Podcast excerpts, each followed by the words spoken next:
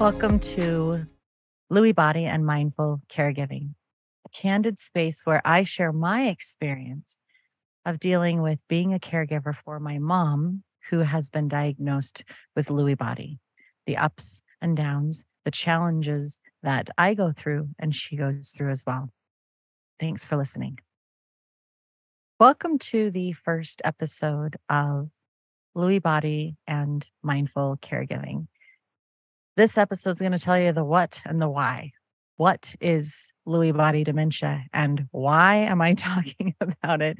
And like, what's really going on? First off, I'd like to tell you a little bit about dementia, the way that I understand it. And I want you to understand I am not a doctor. I am not a medical professional. I am someone who is dealing with um, a parent, my mom, who was diagnosed with Lewy body disease with Parkinsonian tendencies back in November of 2022. I have done tons of research to understand what's going on, what will go on, what will happen, the progression, and all of that stuff. And it's been a challenge. It's been a roller coaster ride. And I felt very strongly that I needed to share, that I needed to open up and that I needed to express to you because I think it'll help someone else.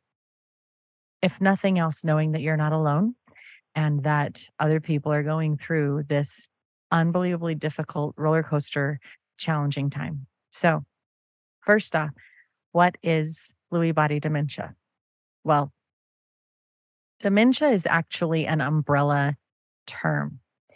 It is over many different um, memory uh, diseases, progressive diseases of the mind. There's Alzheimer's, Parkinson's is under dementia, Lewy body is a form of dementia. They all just kind of branch out. There are so many of them. Uh, vascular dementia. They all have their own markers and they all work a little bit different. I'm not well versed in all of the other ones. I am more versed and aware of Lewy body because that's my mom. And Lewy body is where there are protein deposits in the brain. And these protein deposits, Lewy body is not, there's not a system or a pattern to it, it's random.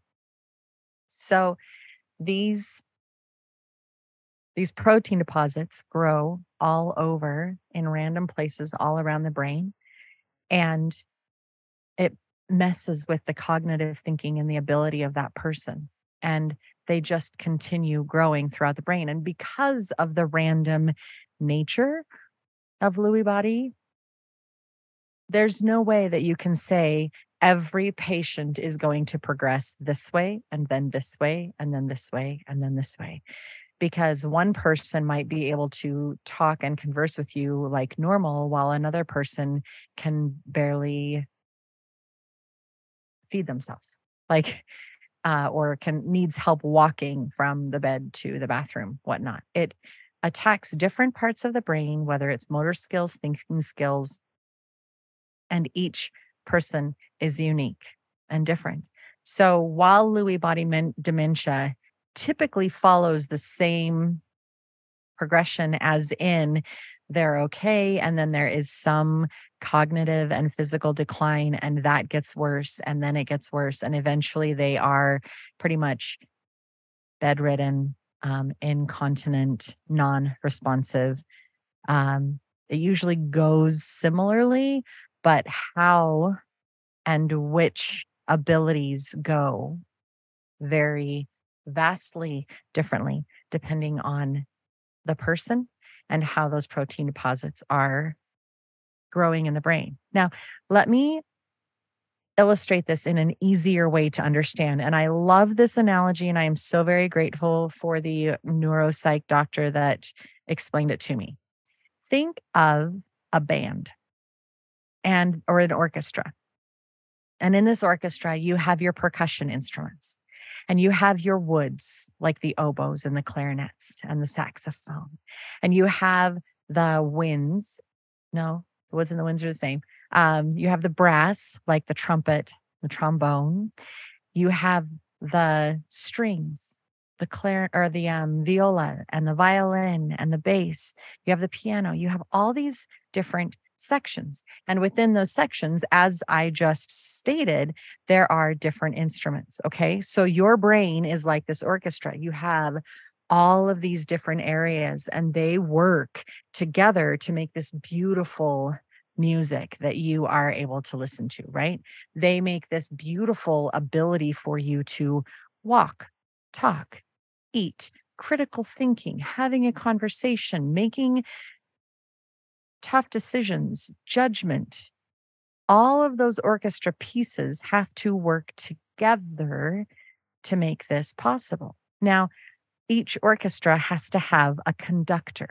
And this conductor is the one standing up there saying, You need to fire, and you need to fire, and you need to fire. Okay, now let's bring all that together. Okay, make it bigger, louder. We need to have a bunch of adrenaline because we're in risk or whatnot, or let's calm down. Like the conductor, the frontal cortex, the frontal lobe is what is the conductor and helps everything work together.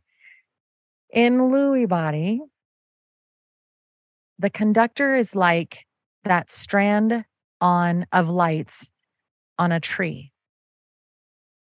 And sometimes it's on and sometimes it's off and sometimes it flickers.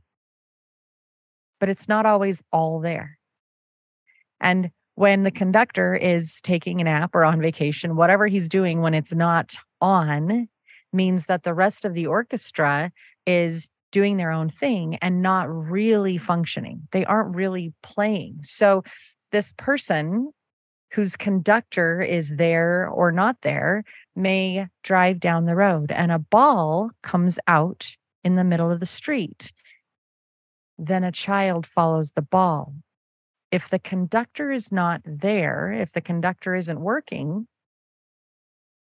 that person doesn't know whether they should avoid the ball or the child because there's no critical thinking. There's no direction saying, hey, this is what's right or wrong. And that gradually gets worse. And sometimes one day they may seem perfectly fine and wonderful, and the next day they may be super challenged. Now, this is early stages. My mom was diagnosed in November of 2022, and I had seen things, which is why I ended up getting her tested and we'll go into that in another episode. I really want to talk about that journey from suspecting something was wrong to the actual decision to get her tested because it was a big one.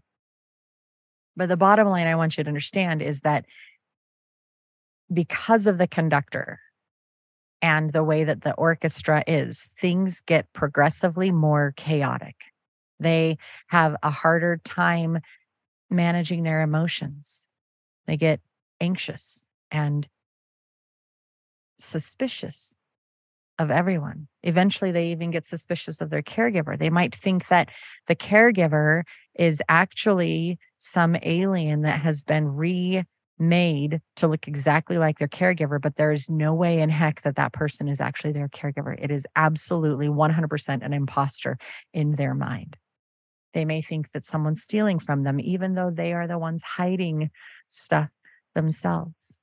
They may forget how to make a sandwich as simple as peanut butter and jelly or a ham and cheese. They will decline. And they need somebody there to advocate and support them. Most of the time, that is a loved one that jumps in. More often than not, it is loved ones who choose to step up and keep their loved ones at home and do the caregiving statistically speaking, there are more caregivers outside of the medical field for the aging population than there are in the medical field. So I have become one of those people. And I needed to do research to understand what was going on. I needed to find support. I needed to find knowledge and understanding. And then I was able to apply it to my situation. And in finding that knowledge, I found more and more people who were dealing with similar things.